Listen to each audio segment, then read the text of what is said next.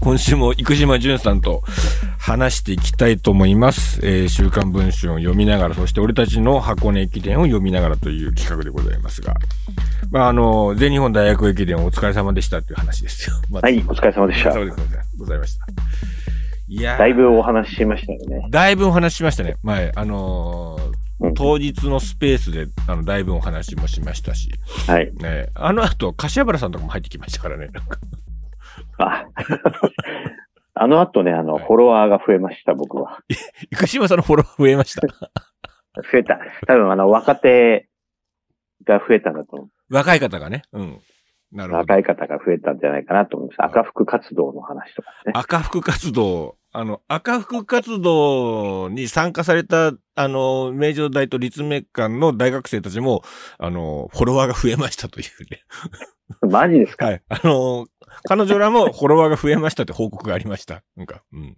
すごいなうぁーんいや、でも、あのーですよ。あのー我々がこう、全日本大学駅伝後に、えー毎回こうね、あの、閉会式の、まあ、直前うん。なあたりで、まあ、まあ、大体こう、話を聞き終えてっていうか、まあ、その空気を全部大体味わった後に、まあ、あのーまあ、閉会式でなんか、なんか優勝旗授与みたいな、ああいうものはもう、ごめんなさいっていう感じでこう、抜けていく。ごめんなさいも何もないですよね。な何もないですいな、あの、取材には何も影響がないので、うん。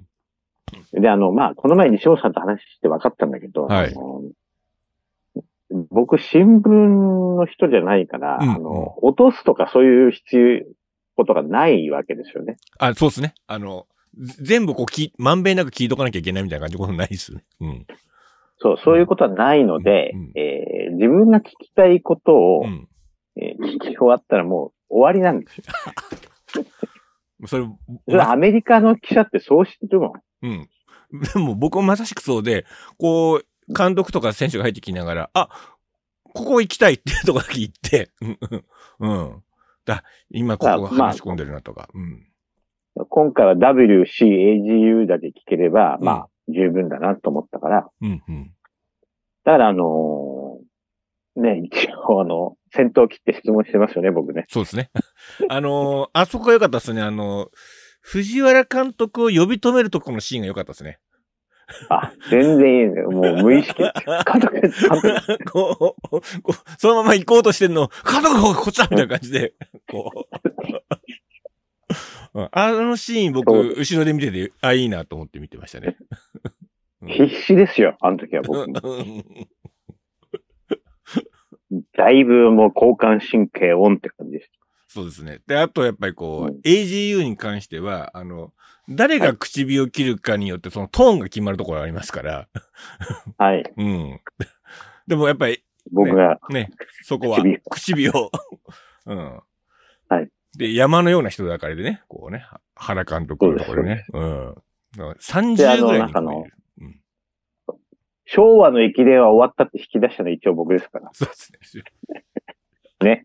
昭和の駅伝。西本さん見てたけど。はいはい平成じゃなくて昭和の駅伝終わったって言ったんですね。うんうん。そうあそうのーこうね、敗軍の将兵を語るっていう、まあ、なんかそん、本当にそういうシーンでしたよね、なんかね。うんい。や、いい雰囲気でしたね、原監督ね。うん、その、うん。妙なリップサービスなく、ってか、淡々としたトーンで、えーあれを言ってたっていうのがすごい印象的だったなという。だいぶ本音に近かったですね。うん。うん。あの、静かでしたよ。だから、その後もなんか、うん、ずっと静かに、こう、なんかね、去年とかなんかもうちょっと頭かきむしってみたいな感じのシーンとかがね、僕は覚えてるんですけど、あの、今年はなんか静かに、あの、お帰りになってる姿を、あの、隣の車両で見てました。なんか、うん。うん。あの、出雲でもかなり悔しそうで。うん、うん、うん。キャップを取ることなく腕組みしながら、あのうん、記者を寄せ付けない雰囲気をずっと出してたんですけど、うん、うん、うん、うん。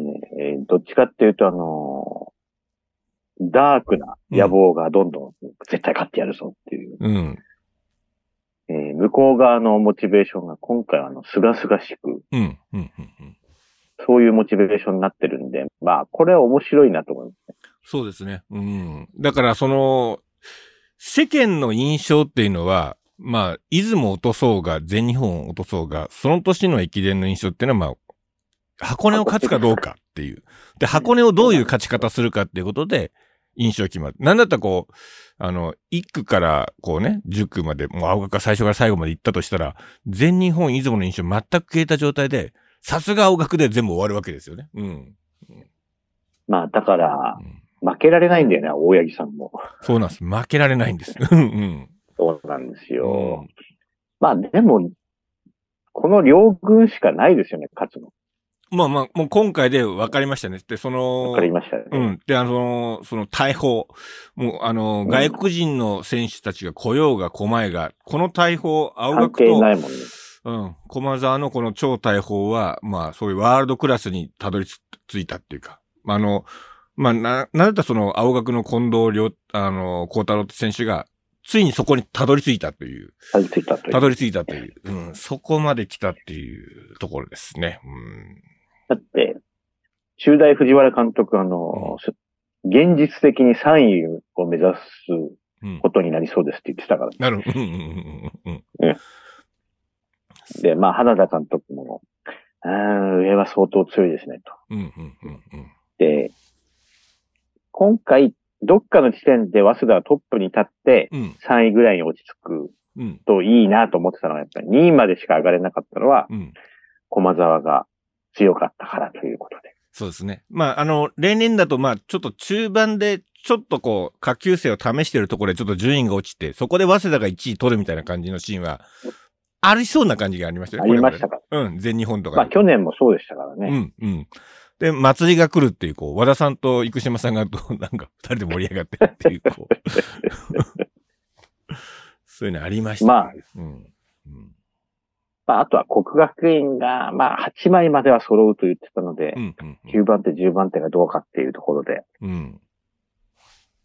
まあ、でも国学院も、たい、まあ、印つけんだったら三角だよね。三角ですね。あの、うん二重丸丸が、まあ、駒沢青う学、ん三角が国学院順天堂うん。っこての、感じでしょうかね。うん。このあたりは、あの、ミスがなければありますよっていうことも。うん。まあ、でも現実的に3位、うん。チャンス。両軍がミスっていうのはなかなかなかなかないです、考ねえ。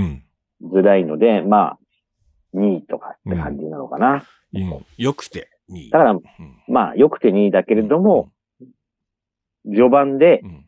見せ場を作りたいっていうふうに多分うん。うん。考えるんじゃないでしょうか。そうですね。うん。で、まあ、皆さん、その、うん、どの大学も考えてるの、100回大会をどう迎えるかっていう そうです。ところもテーマですよね。うん。だからその大学のこの考えもありますし。うん。まあ、あのね、うんスペースでも話しましたけど、うん。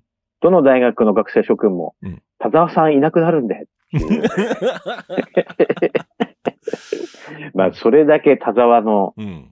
影響力というか力がでかいってことですよね。うん。で、まあまあ、当然一緒に近藤もいなくなるわけで、うん。うん。うん。だいぶこう、勢力図が変わるっていうことなんですよね。うん。青学、今回6人4年生だったからね。はい。一気にいなくなりますね、そこがね。う。うんん。で、次の顔が出てきてるかというと、まだそこまでの顔がないという。うん。そうね、ないね。で、顔今が、回、うん。出るべき選手が出てきて。そうそうそうそうそう。あの、か顔になるべき選手が、まあ、今回メンバーにも入ってないしっていう。入ってないからうね。ん。来年からな、かなって感じだからね。そうですね。うーん。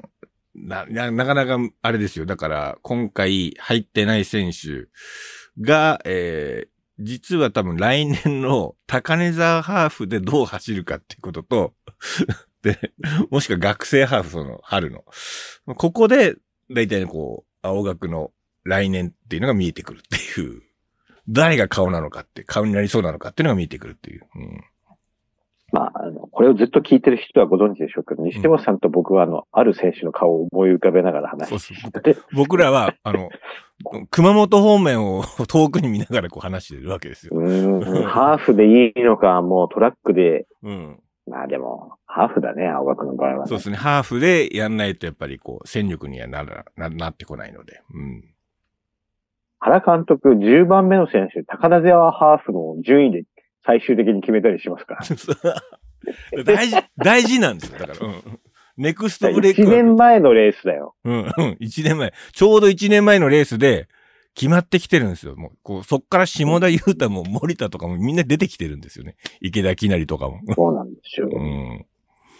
侮れないんですよね。そうなんです。うん。次の顔。だから、要は、箱根のメンバーには入れなかったけど、いい準備ができてたから、えー、高根沢ハーフで構想できてたっていうところが見極めのポイントなんですよね。うん。うん。あの、あとね、駒沢はうん次の顔がうん育ってきてますけど、そうなんです。あの、2年ぐらい顔がいるんですよね。 うん。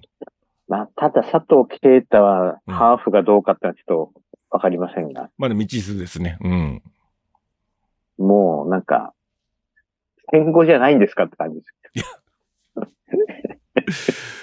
あの、戦後でセリク行くつもりでしたよねっていう感じですね。今年の春までは。それがどうなのかなっていう、ちょっとね、うん気。になるところですけどね。うん。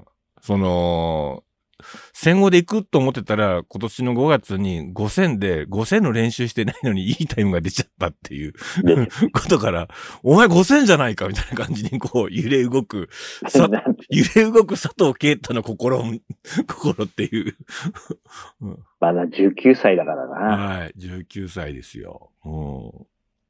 どうなるのかなっていうところですね。そうです。だから、まあ、あのーここからはちょっと面白くなるのが、やっぱりこう、12月の過ごし方、11月、12月の過ごし方と、あの、駅伝っていう感じのことが出てくるわけですよね。うん。なので、その、おそらく、あの、トップ選手っていうか、た田沢蓮っていう選手は、まあ、これ、ブタペスト狙わざるを得ないっていうか、うん。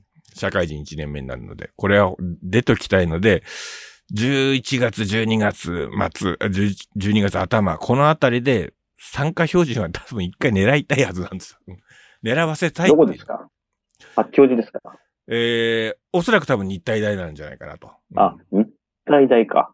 うん。えっと、何 ?12 月頭12 ?11 月、月14じゃないですよね。ないです、ないです。そこだ来、週のじゃないですよね。ないです。えーっと、だ11月の八王子か、もしくは、えー、12月の日体大。これ多分、あの、去年作られたような特別なレースが、多分、あるはずなんですよね。設定されるわけ設定です、さね。れるわけですね。でそこじゃあで、そこで一山作んなきゃいそうです。で、そこで一山作った上で箱根に来るっていう感じだと思うんですよ。うん。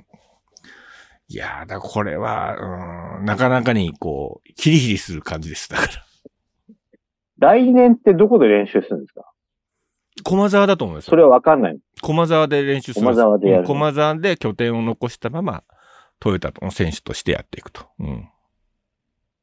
だいぶ、下田裕太くんが青学拠点でうん、 DMO だったりいろいろ変わってきましたね。変わってきました。で、ししかも、まあ、下田選手はちょっと調子を取り戻してる感が、こう、東日本でも見えてきたと。うん。っていう。まあ、だから、いろんなことやるよりも、原点にグッと戻ってみると、調子を戻すっていうのはよくあることですから。うん。うん、うんうん。そこは面白い感じがしますけど。なるほどね。うん。まあ、こっから、一月はトラックで、トラックで。まあ、田沢くんのようにね、うん世界を目指してっていう人もいれば、うん。チーム内の生き残りをかけてっていう。そうですよ。もう一つの戦いがね、こう、あの、この小説には出てこなかったですけど、アゲオハーフぐらいが、こう、あるわけですよね、こあるわけですねう。。アゲオハーフで、こう、みんながこう、なだれ込んでくるところでこう見えてくる。うん。まあでも、ああのとーはマーチ。マーチ、マーチ記録会。ここマー1万メートルの、えーところで。まあ、あの、ようやくこう、全大学が箱根出ますよっていう前提でこう、戦う1万メートル。まあ、ここで大体の先行が見えてくるっていうところですか見えてねく。る。うーん。上野監督の生きてる選手面白かっ たな。まあ、西本さんには言ったんだけど、君遅いよねだから。学生に。37歳に負けてどうすんのだから。 そこですよね。うーん。ここです。うん未だに早いですからね。うん。13分台をいつでも出せる足を持ってますから。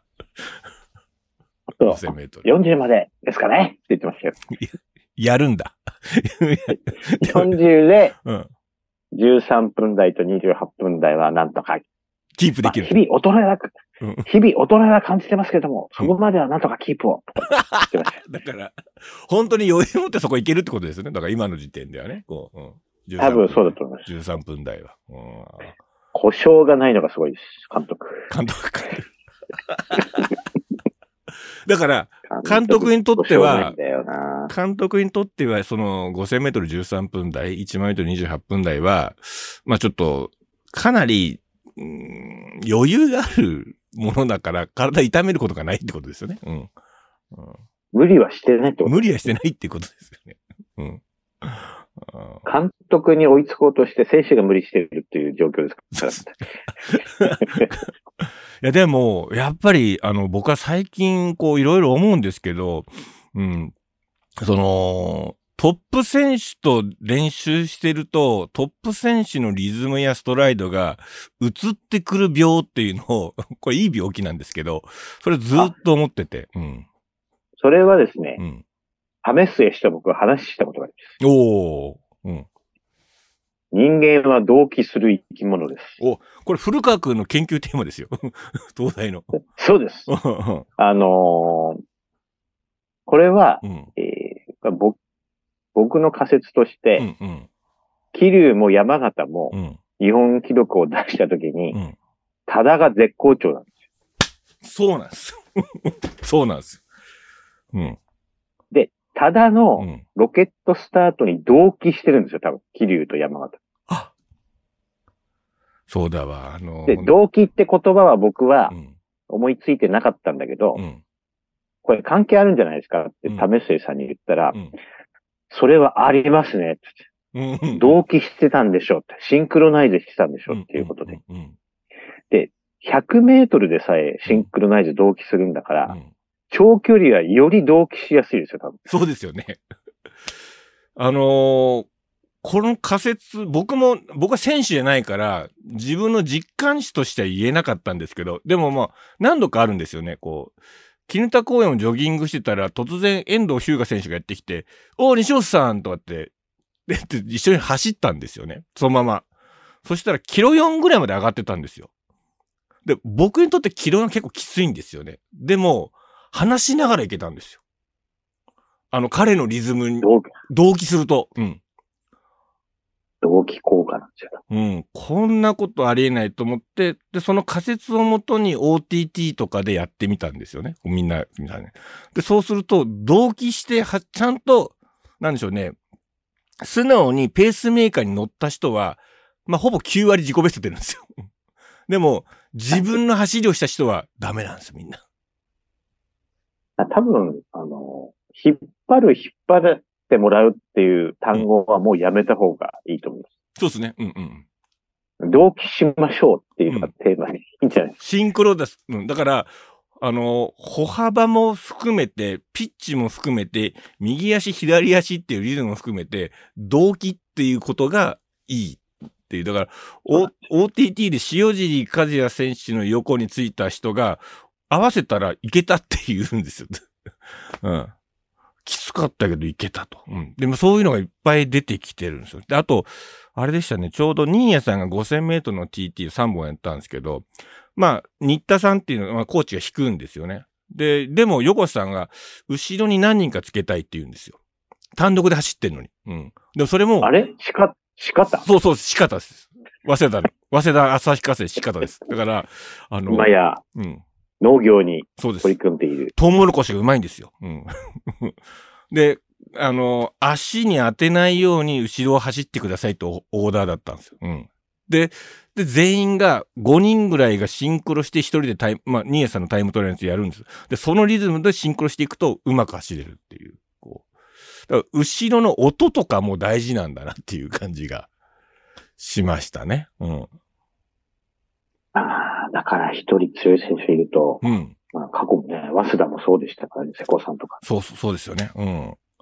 で、そういやうのあるんじゃないやっぱり早稲田の参加の時もやっぱ大阪いるんですよね。 やっぱりこう、いて。いや結局ね、うん。八木とかこうみんないるんですよね。うん。うん。で、そういう仕方、仕方いるんですよ。仕方。うん。うん。いや、もう本当に言ってました。もう大阪に足当てて怒られましたからね、つって。 当てて。え、同級生だよね。いや、もうでもそれぐらいシビアに、こう、その、足を合わせて練習してたんだと思うんですよね。うん。まあ、あのー海外の選手と走った方がいいっていうのはね、んあの、伊賀はその方がいいんじゃないですかねというのはう、ん、うん、うんうん。相良さんから聞いたこともある、ありますね、やっぱりね。やっぱり、あの、体も大きいですし、ストライドもでかいから、やっぱりそのリズムに合わせた方がいいですよね。彼の良さが生きる感じがしますよね。うん。うあの集団走ばっかりやってる高校ん。から来る選手は、まうあんそこで転換しないとダメでしょそうですね。うん。それはう。とれん、思ったりもする。うん練習が上手くなるって方向ばっかりになるんですよね、多分ね。そうなんですよね。うんそうそううそうん。やっぱりそれはなんか、うん、やっぱシカゴマラソンからニューヨークシティマラソンの大迫選手見ててもやっぱ感じましたね。やっぱり、あリズ、リズムなんだな、ここもな、っていう。だから、彼の力を持ってすれば、30までいけるはずなんですけど、やっぱりフルマラソンは同じリズムで楽してみんな行くっていうスポーツだから、そこが合わないとハーフでちょっと落ちるんだな、とか。うん。っていうのがね。まあ、あのー体力、頭の力も使わず30までいかなきゃいけないから。そそう ですね。うん。そこまでず、な、何も使わずに温存せずに行くっていうのが前提の競技にマラソンは今なってるんで、うん。そこでちょっと。そういう話は、テレビでは誰もしてくれませんよ。誰もしてくれないです。 解説もしてくれません。でも、その、なんか足を合わせるっていう感じが、やっぱり、まあ日体大とかは、まあそれにプラス夜になると風が全部止まるっていうこう利点があるっていうのも含めて記録が出るとかっていう。うん、な、なので、いいペースメーカー、速いペースメーカーを連れてくりゃいいっていう問題じゃないっていうないと。リズムリズム。ということですな。うん。っていうのがね。なかなかだなうん。ね、やっぱりそれ、やっぱどういう選手たちとこう、やるか練習をしていくかっていうのがやっぱりすごく大事かなって。だから設定タイム通りということじゃないんですよね、多分ね。うん。だからまあ、強い学校に行くっていうのは一つあるんですね、やっぱりね。そうですね、多分。うん。強い人がいる。うん。だから、名城大学とかそうなんでしょ。いや、ほ本当面白かったでしょ彼女ら。面白かったですね。だいぶ面白かった。 名城大学。うん。多分強い先輩方がいらっしゃって、で、それと合わせてるうちに、やっぱりみんな動きも良くなるし、でマインドも高くなっていくんですよね、多分ね。うでもあの、体重制限、ん。うん。体重管理についてね、いろいろ、うん。えー西本さん、ツイッター界隈とかでね、はい議論が出てますけども、はい。将来的にどうなんですかね、門限とかはどうなるんですどうなんでしょうね。かアメリカとかないんじゃないのかなないよね、多分ね。どうでしょうね。うん。でもまあ、門限は厳しいって言ってましたね。あの、名城大学も。うん。普段はこう、おおらかに。体重管理も自主、じ、あの、選手個人に任されてますっていうことを言って、なんかこう、そういうことで、はないですよ、うちは、って言ってて。まあ確かに赤くペロッと食ってましたしね、みんな で。うん美味しそうに二つ、お美味しそうに食ってましたし。うん。ほうじ茶と。はい。うん。まあ、門限は必要なのかな大学生どうなのかな将来的には、うん。それさえも自立する学校が現れてきてほしいです。そうですね。うん。やっぱり朝練を大事にしてるのかもしれないですね。こう、いや、やっぱり。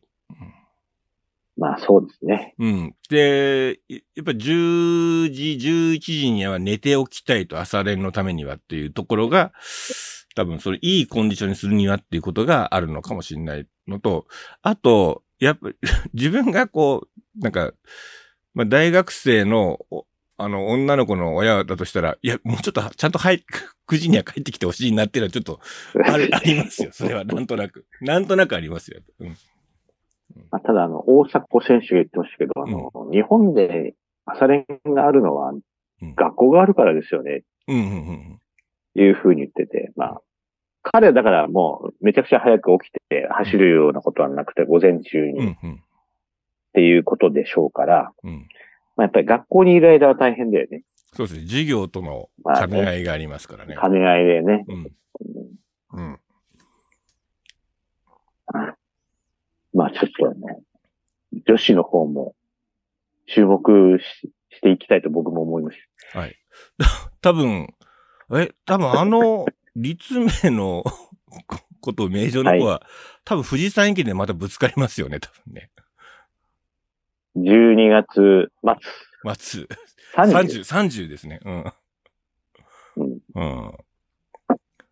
とね、楽しみですね。ちょっと楽しみですよ。うん。面白かったですが。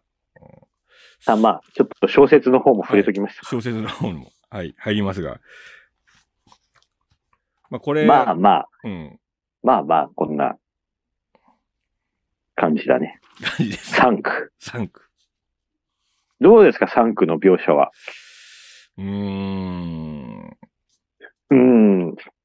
まあ、あのーあれですね、あのー防砂林とか、こうん、うん。う、うん、あと、この風っていうのをテーマにしていますよね。ううん、うん、うんうん。で、これは僕はもうこのコースは、あの、湘南国際マラソンで何度も走っておりまして、私自身あも。あ、はい。なんとなくはいこうわかるんですが、ここ、走ってる側としては一番単調でリズムに乗りやすいんですよ。きついんだよ。ああ、きつくはないんだ。 きつくはないです。リ平ズムに乗坦。りやすいんだ。リズムに乗りやすいんです。タンタッタッタッタッで、湘南国際マラソンでよくあるのは、ここで調子に乗って上げていって、35キロぐらいで撃沈して歩いてる人よく見かけるっていう。調子に乗っちゃいけない。調子乗っちゃいけないのが、ここの平坦区間なんですよ。で、それはなぜならば、湘南大橋があるからなんです。なるほど。はい。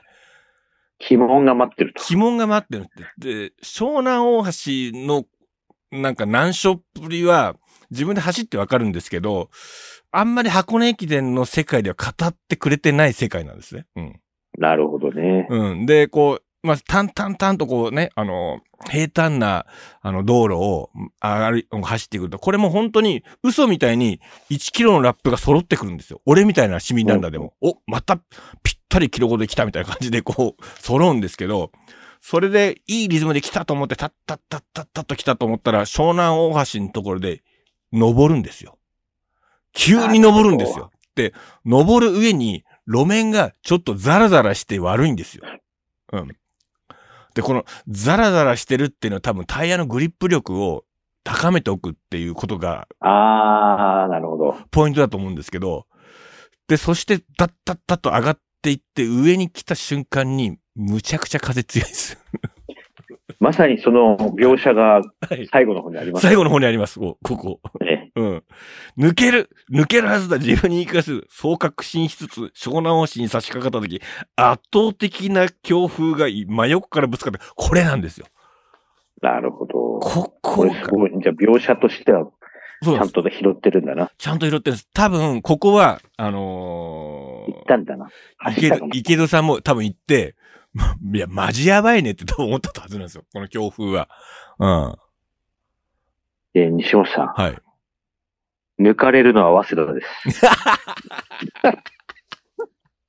あーって思っちゃって。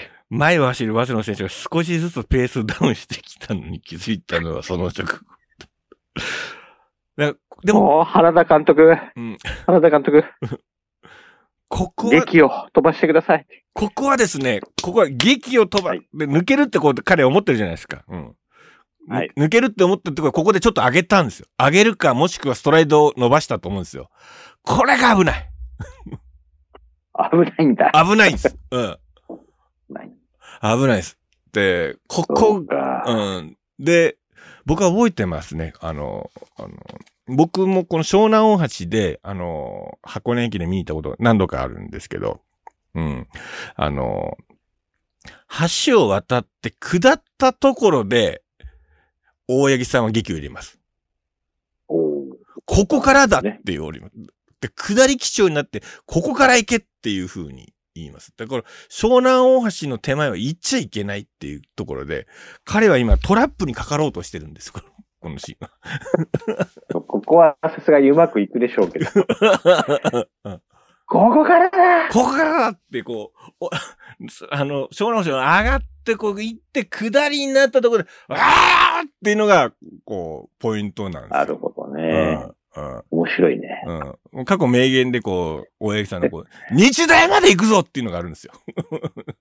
日大まで行くぞ。はいはい。これ上野渡るに言ったシーンなんですけどね。こうあ日大まで行くぞっていう。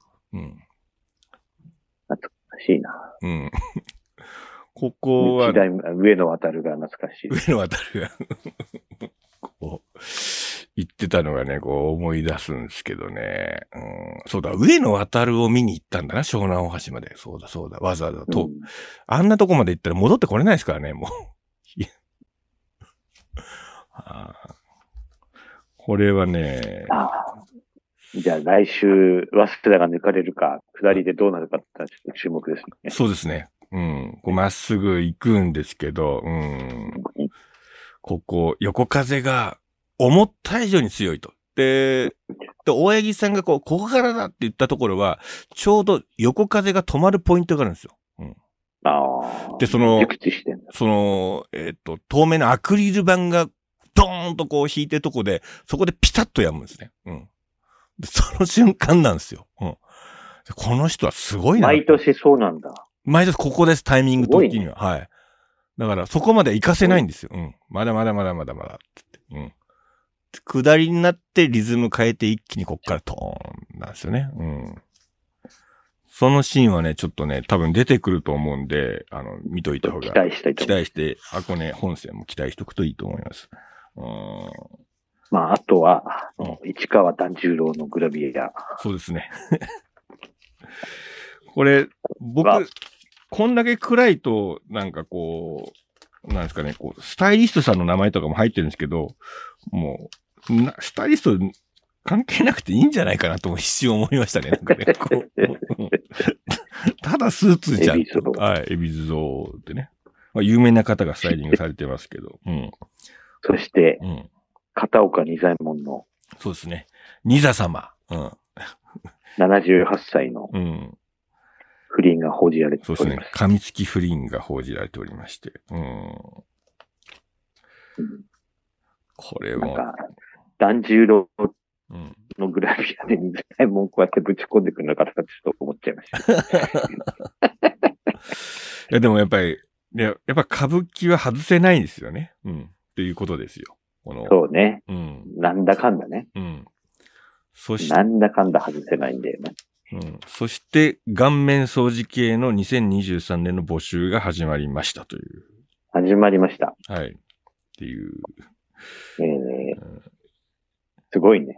そうですだから、この村上がでかい。村上でかいです。顔面三冠を求むっていうことと、 なんだよ。うん。うんもう、小栗旬の、あの、この写真は、もう誰か当ててきてくださいね、みたいな感じですよね。なんかね。うん。もう、でも、この小栗旬のイメージはみんなないよね。ないですよ、ないですよ。いや、もう、鎌倉殿しかないから、うんあれだかうん。うん。ら。顔面掃除系、俺は本当にわかんないから。うん。あと、ゼレンスキーと、あの人が似てますね。えっと、あの、やり投げの北口さんのコーチが似てますね。なんか。 そっくりじゃないですか。チェコの。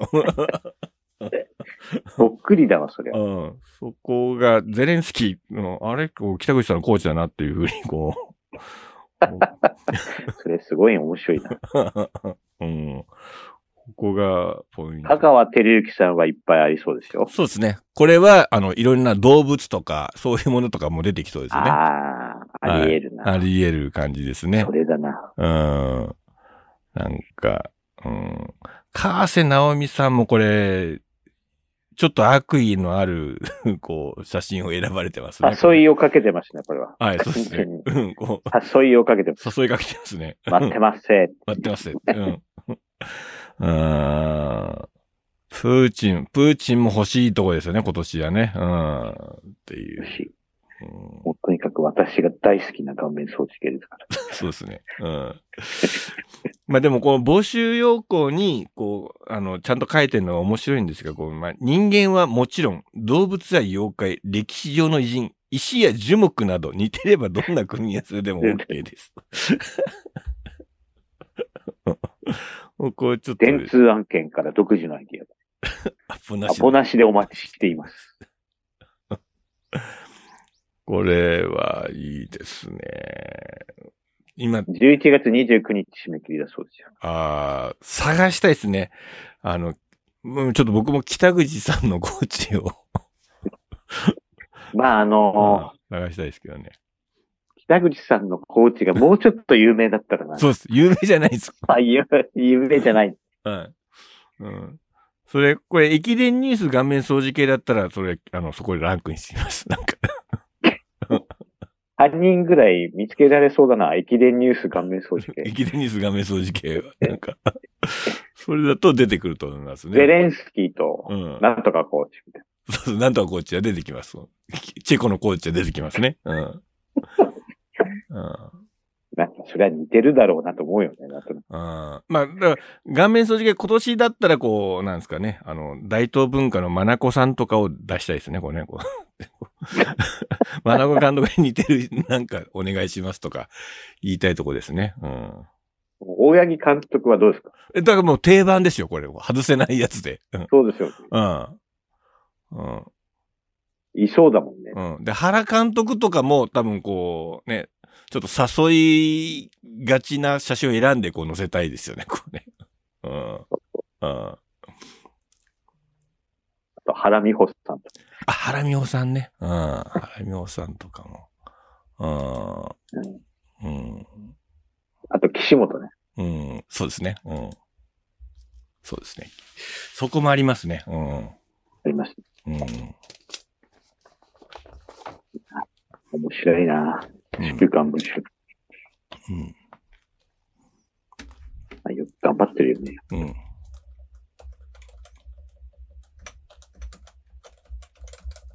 まあ。なんかありましたかいやー、でもまあ、僕はやっぱり、最初のエビゾでノックアウトされてますね、やっぱりね。うん。これだけ暗い写 真。暗いっていうかね。うん。まあ暗いんですよね。うん、暗いんですよ。うん。うん、パッとこれはどうななんですか僕、ひ光の加減わかんないですけど、扉の写真は背景かなり明るくて、はい。顔にこれ当ててるんですよね、照明を。下から当たってるんですかね。うん、下からなのかな。うん、ああ、わかんないわんだけかんないどで。すけど、こう、まあ、なんかね、目の前になんか置いてますから、隠そうと思ったら隠せますからね、ここね。うん。ううん。んで、こう、う後ろも光ってますよね、これね。うん。障子の向こうで。そううん。これは、あの、暗いですよ ね。 うん團十郎。うん。テーマがもうすぐ45歳か。うん。これはね、ちょっと面白いですよね。まあでも、他やっぱり気になるとしたら、やっぱり、あの、先週以降、ワープくんをちゃんと見るようになってきましたね、こワープう。うん。庄司先生のそワう、ープそうです先生ワープくん。あの、こ前回こう、記事校だったんじゃないかみたいな感じの、もう感じたんで、それ以来見るようになりましたが、ちゃんと。うん。いいよね。漫画もあんだもんな。そうなんですよ。漫画もあるんですよ。うーん。いや、面白いですね。まあ、あと池上さんがね、中間選挙前に世論は動くってことで、あの、うんうん。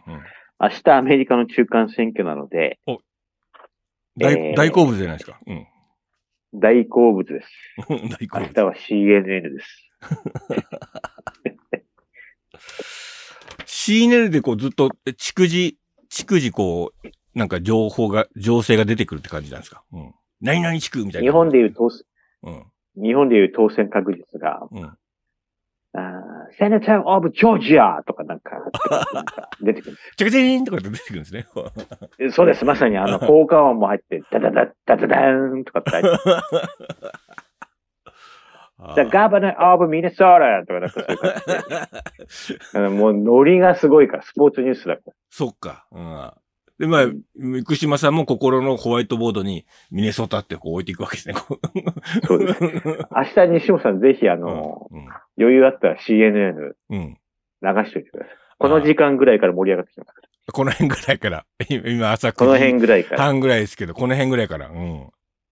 この辺は、うんまだあの、西海岸は投票が続いてるんで、なるほど。時差の関係で。ええ東から票が空いてきますんで。うんうんうんあの、やっぱりこう注目すべき州はどこなんですかこの場合。うん。ええすぐ答えられるのが怖いんですけどうん。うも、ん。うん。ジョージア州とネバダ州と、うんええあとはね、オハイオ州の共和党のうん。候補者が、うん。ヒルビリーエレジーっていうあはいはいはい作者の、ああ、あの本ですね。うん。あれが今、えー出てますんで、うん。うん。うん。オハイオでは優勢なんですけど。うん。うん。うん。まあでも、ジョージアとネバダは結構、僅差で、うん。どっちに転ぶかわかんないと。それで今、あの、上院が50対50なんで、うん。うん。ひっくり返されると結構大きいんですよ。なるほど。ああ。ジョージアとネバダ。ネバダ。全然いい詳しいのが怖いです。怖いですけど、スルッと出てきたの怖いですけど、もう全然こう、縁もゆかりもなさすぎますよ、僕にとって。なんか、ジョージアとネバダ。もううね、ん。結構、この一週間で共和党がかなりうん。勢いをつけてきましてですねうん。うん。うん。うん。うん。えーえっと、まあ、あの、今、ちょっとお見せしますけど、うん。こはい。ういうのとか、ちょっと毎日見てる んですよ。西本さん、ちょっと説明してあげてください、リスナーに。あのですね、今、あの、生島さんがね、あの、スマホをパッとこう、かざしてきてるわけですが、まあ、得票率みたいなやつですかね、それはね。うん。あ、えっと、勝つチャンスがどっちが大きいか。あああ、なるほど。この、この5つですね。あ、今、各州ネのバネバダ とか、こう、上からこペンシルベニア、う、はい、ジョージア、ジョージア。えー、アリゾナ、はい。あアリゾナも結構接戦の日なんですあ。ニューハンプシャー。こう、真ん中が、こう、あれなんですね。ああの、50みたいな、50、50のところなんですね。そうですそっから今、どっちで今がどっ優勢かっていうのが全部出てると、各州ごとそうなの。んですうで、接戦州はこういう感じになってるっていうのは、あの、日ごといろいろな調査が出てきますんで、ん。うん、うん、うん。それを反映するまとめサイトみたいなのがあるんで、なるほど、なるほど。僕はそれを毎日、毎日見てると。あの、別に、それによって、こう、い生島さんの、こう、株式のポートフォリオが変わるとか、そういうわけじゃないんですよね、別に。全く興味だ けです。お金にも ならない。ただ、ジョージア州うのん。共和党の候補者は、うん。まあ中絶騒ぎで今売る大変なんですけど、うん元ジョージア大学のランニングバックで、うん。えー最優秀選手賞を獲得したハーシェル・ウォーカーっていううん。候補者です。やっぱそれはやっぱ、もう、地元の声援を一斉に、こう、受けて。 受けてる。受けて。はええあ。っていうのもある。なるほど。いいですね、そういうのね。あのうん、ちょっとあの、興奮気味に今語ってましたね、僕は。そうですね。うん。いや、どう、はなんでそんな時間あるんですかって聞かれるんですけど、いはい。うん、あんま無駄な時間がないんですよ。朝から。朝から。朝からないんですよ。うんこれも見てると本当面白いし。そっか。そこに普通のスポーツが入ってくるわけですよね。 うんそうです。各種スポーツが入ってくるんですね。あうん。そうです。うんもうただもう野球が終わったんで野球はもう完全にオフです。なるほど。じゃあそこに、あの、中間選挙が入ってくるわけですね。明日だ けね、明日だっけあなるほど。明日だけね。あで、まあ、あと。今週はね、あの、まあ、駅伝の取材を、のために開けとかなきゃいけないんですよね。あ。うん、うん、うん開けときつつ、あと、ちょっと漫才の取材も進んできましたので、またそれは報告しますよ。なるほどええ。 じゃあそこを楽し みに。はい。しております。 じゃあ今週は以上のような感じで今週も生島淳さんでございました。注目集のさっきのだけ、あの、送っときます。あありがとうご いざいます。ありがとうございはまいす。。生島淳さんでございました。